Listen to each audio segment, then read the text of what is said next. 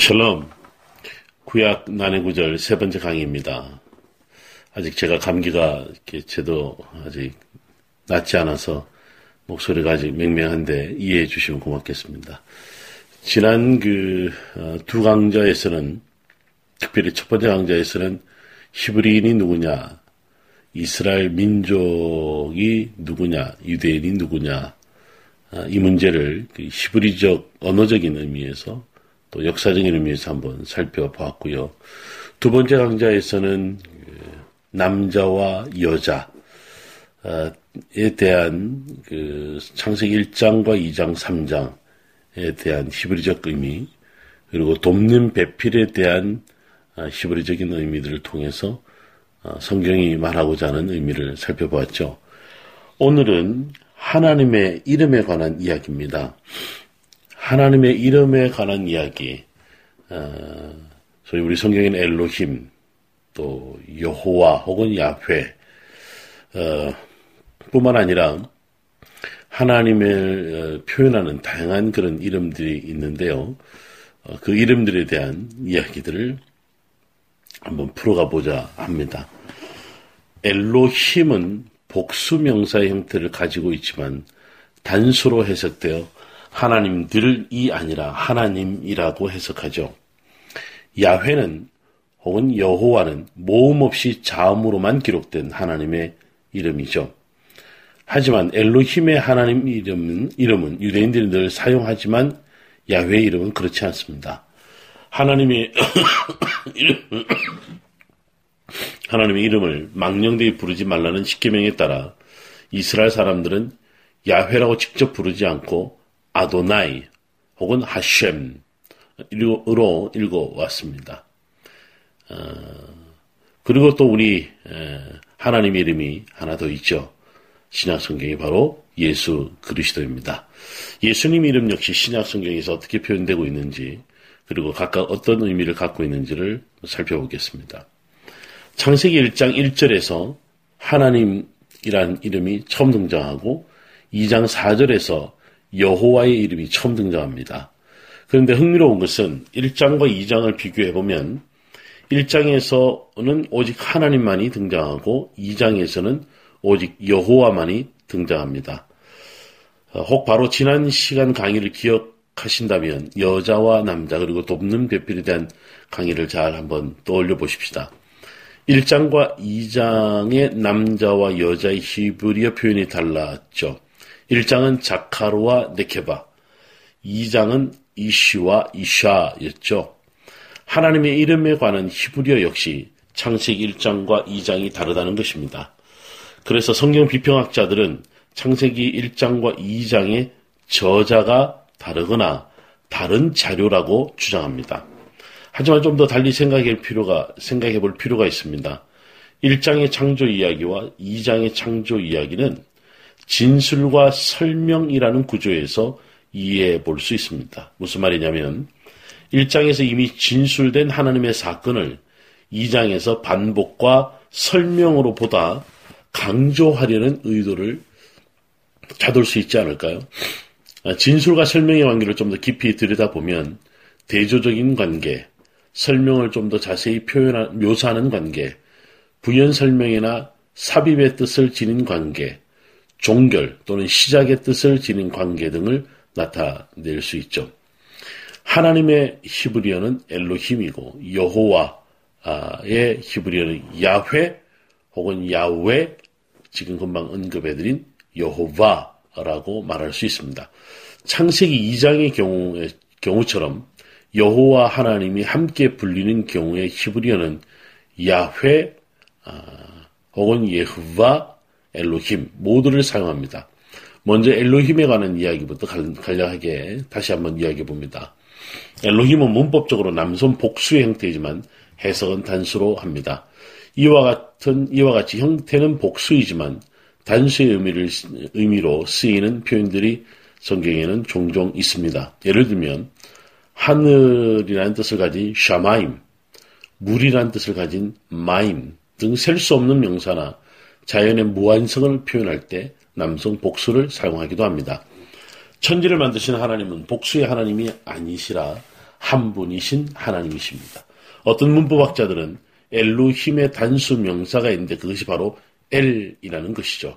실제로 엘은 하나님의 다른 이름으로 성경에서 자주 언급되고 있습니다. 가장 대표적인 말이 이스라엘 그리고 임마누엘과 같은 이름이죠. 사람의 이름이나 지명에도 자주 사용되기도 하는 이름입니다. 그런데 엘이 하나님의 이름이라는 성경의 표현에 대해 논란이 아직도 있습니다. 그 이유가 이렇습니다. 원래 엘은 가나안 신의 이름들 중 하나라는 것입니다. 이스라엘 백성이 가나안 땅 정착 이후 가나안 신의 이름을 하나님의 이름으로 어, 차용했다는 것이죠. 실제로 구약 성경에서 저자들은 하나님의 엘로힘과 대적자인 이방인 신, 즉 엘의 대립을 자주 표현했습니다. 신명기 3장 24절에 보면 주 여호와여 이때 히브리 말이 이제 어, 아도나이 어, 예, 예후바 혹은 야훼 주께서 주의 크심과 주의 권능을 주의 종에게 나타내시기를 아, 시작하셨사오니 천지에 어떤 신이 능히 주께서 행하신 일, 곧 주의 능력으로 행하신 일 같이 행할 수 있으리이다. 이때 어떤 신이 바로 히브리어로 엘입니다. 하지만 호세아 11장 아, 9절에 보면 내가 나의 맹렬한 진노를 나타내지 아니하면 아니하며 내가 다시는 에브라임을 멸하지 아니하리니 이는 내가 하나님이요 사람이 아님이라.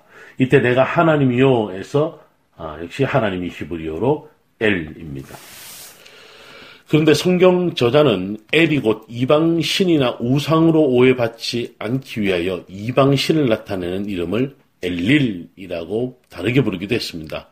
레위기 19장 4절 너희는 헛된 것들에게로 향하지 말며에서 헛된 것을 헛된 우상으로 번역해야 하고 그 우상이 바로 엘의 변형 형태인 엘릴이라는 것입니다.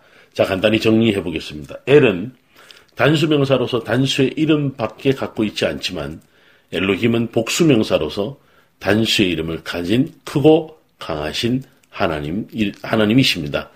엘로힘을 이렇게도 표현합니다.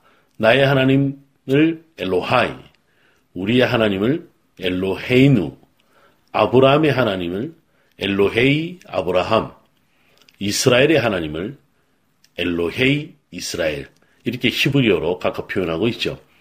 우리가 하나님의 이름을 공부하면서 점점 더 궁금해지는 하나님의 다른 이름이 바로 야훼 혹은 여헤바입니다. 야훼는 히브리어 자음 네 글자로 이루어져 있습니다. 여러분 잘 아시는 대로 요드, 헤, 바브, 헤 이죠. 유대인들은 십계명에서 너는 내 하나님 여호와 이름을 망령되이 일컬지 말라는 말씀에 순종하여 여 야훼 이름을 결코 부르지 않습니다. 주 혹은 주님이라는 히브리어 아도나이라고 하고 보통 영어로 Lord로 불리, 불리고 있습니다. 그리고 그 이름이라는 죄송합니다. 히브리어 하쉔으로 야훼를 대신하여 부르고 있습니다. 하쉔에서 쉔이 바로 이름이라는 히브리어인데 이 말은 우리에게 너무 잘 알려져 있는 이사에서 9장 6절 말씀에서 가져온 것이죠. 이는 한 아기가 우리에게, 우리에게 낳고 한 아들을 우리에게 주신 바 되었는데 그의 어깨는 정사를 메었고 그의 이름은 기묘자라 모사라 전능하신 하나님이시라 영존하신 하나님이 아버지라 평강의 왕이라 할 것임이라 바로 그의 이름, 즉, 쉔에서 정관사 하를 붙여 하나님의 이름으로 즐겨 사용하기도 합니다. 하셴은 오늘날 독실한 신앙을 가진 정통파 유대인들이 하나님의 이름을 부를 때 꼭 사용하는 어, 이름이기도 합니다. 일반적으로 유대인들은 하셴이란 표현보다는 아도나이, 우리가 잘 알고 있는 아도나이로 말하기도 하죠. 야훼의 동, 등, 처음 등장은 창세기 2장 4절 여호와 하나님이 땅과 하늘을 만드시던 날에서부터입니다. 우리말 번역은 여호와입니다. 야훼는 여호와로 번역되어 있습니다. 어, 유대인들이나 구약 성경학자들은 야훼 이름에 대한 성경적 근거를 출애굽기 3장 14절에 두고 있습니다. 하나님이 모세에게 이르시되 나는 스스로 있는 자이다. 또 이르시되 너는 이스라엘 자손에게 이같이 이르기를 스스로 있는 자가 나를 너희에게 보내셨다 하라. 아, 이때 이제 나는 스스로 있는 자다. 시브리어로 에흐의 아시에르 에흐에. 미디안 광야에서 모세를 부르셨던 하나님께서 모세에게 하나님이 어떤 분이신지를 분명하게 알려주십니다. 하나님의 존재를 1인칭으로 표현했습니다. 성경 저자들은 하나님을 대부분 3인칭으로 표현하는 것과는 달리 하나님께서 직접 모세에게 하나님의 직접적인 개입을 예고하시면서 1인칭으로 드러내셨다는 거죠. 우리는 여기서 하나님의 1인칭에 주의를 기울여야 합니다. 하나님은 자신을 1인칭으로 에흐예라고 하셨지만 우리가 하나님을 부를 때 예, 부를 때는 예흐예라고 불러야 합니다. 에흐예의 뜻은 나는 스스로 있는 자이다. 이고 예흐예는 그가 계실 것입니다. 예흐예는 그가 있다는 히브리어 호베의 미래형에 해당하는 표현이죠. 흥미로운 것은 에흐예, 예흐예, 호베 모두 존재를 나타내는 히브리어 동사 하야에서 파생되었습니다. 그렇다면 야, 야훼 혹은 여호와의 이름을 히브리어 문법에 근거하여 다시 설명하면 하야, 호베, 예흐예, 즉 그가 계셨다, 그가 계시다, 그가 계실 것이다 라고 이야기를 할 수 있습니다. 하나님의 이름 야훼가 갖는 의미를 다시 정리합시다. 하나님께서는 예전에도 계셨고 지금도 계시며 언제나 함께 하실 것이다. 바로 이것이 야훼의 의미입니다. 지금까지 구약 성경 전체에서 가장 많이 쓰이는 하나님의 이름 엘로힘과 야훼를 함께 공부했습니다. 물론 하나님의 이름은 더 많은 종류를 갖고 있습니다. 원어로 풀어보는 성경의 이야기를 통하여 천천히 아, 풀어 나가면 좋겠죠.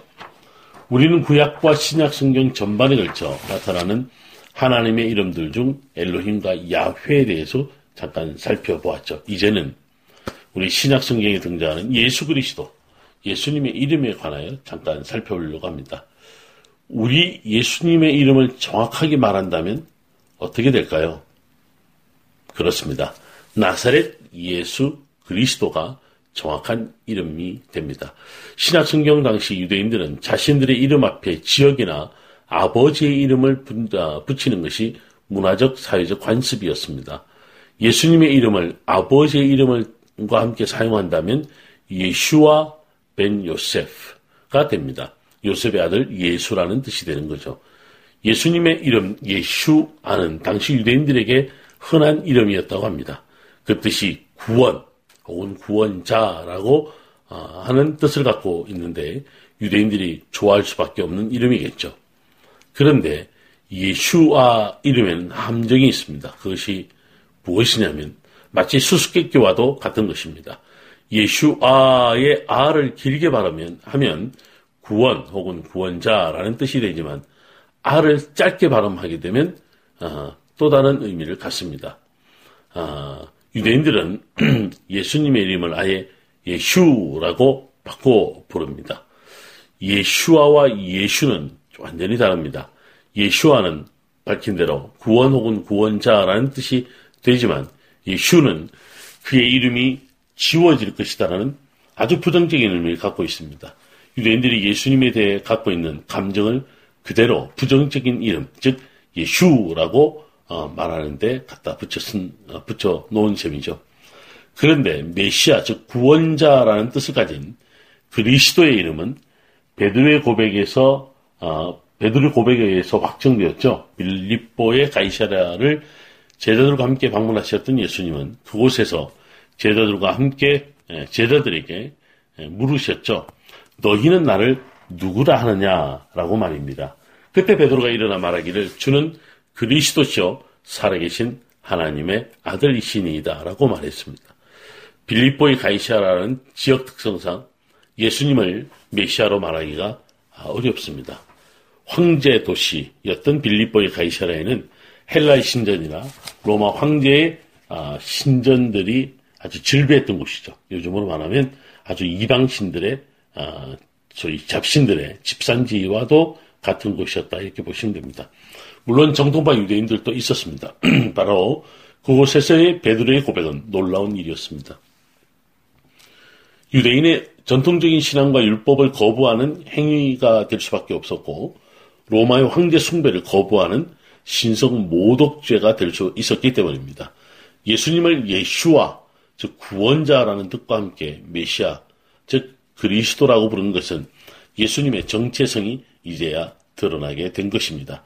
예슈와와 그리스도 두 이름은 구약 성경 시대부터 유대인들이 그토록 기다리고 있었던 역사적 이름이자 믿음의 고백이 섞인 이름들입니다. 바울 서신에서 보면 바울이 어떻게 예수님의 이름을 기록하고 있는지를 아, 잘볼 수 있는데요. 바울은 예수님의 이름을 대부분 그리스도 예수라고 칭합니다. 생전에 예수님과 일면식도 없었던 바울이 예수님을 만났던 그 사건, 다메섹 도상에서의 사건은 환상 일어난 중대 사건이었습니다. 역사적 예수가 아닌 믿음의 그리스도를 만났던 사건이었죠. 그렇다 보니 바울은 그의 서신에서 예수, 역사적 예수 그리스도라는 이름보다는 믿음의 어, 고백이 섞인 그리스도 예수란 이름을 자주 사용했던 것은 아닐까. 자, 우리는 예수님의 정확한 이름이라고 했던 나사렛 예수 그리스도 라는 이름에서 나사렛이란 것이 과연 무엇을 말하는지 한번 살펴보려고 합니다. 보통 나사렛을 가난한 동네 이름과 관련시켜서 예수님은 어려서부터 가난하고 불쌍한 유대인의 모습으로 비춰지고 있었죠. 그래서 나사렛 예수 그리스도를 촌 동네 출신 예수 그리스도로 이해하고 있었던 것이 사실입니다. 선지자 나다네일이 나사렛에서 무슨 선한 것이 나겠느냐 라고 했던 것처럼 나사렛에 대한 당시의 평가도 촌동네였던 것이 분명한 듯합니다. 물론 오늘날은 인구 10만 명이나 되는 큰 도시로 나사렛이 발전되었지만 예수님 당시의 나사렛은 가난한 동네일 뿐만 아니라 산지 위에 위치하고 있어서 인적이 드물었고 농사에도 부적합했던 그런 마을이었습니다.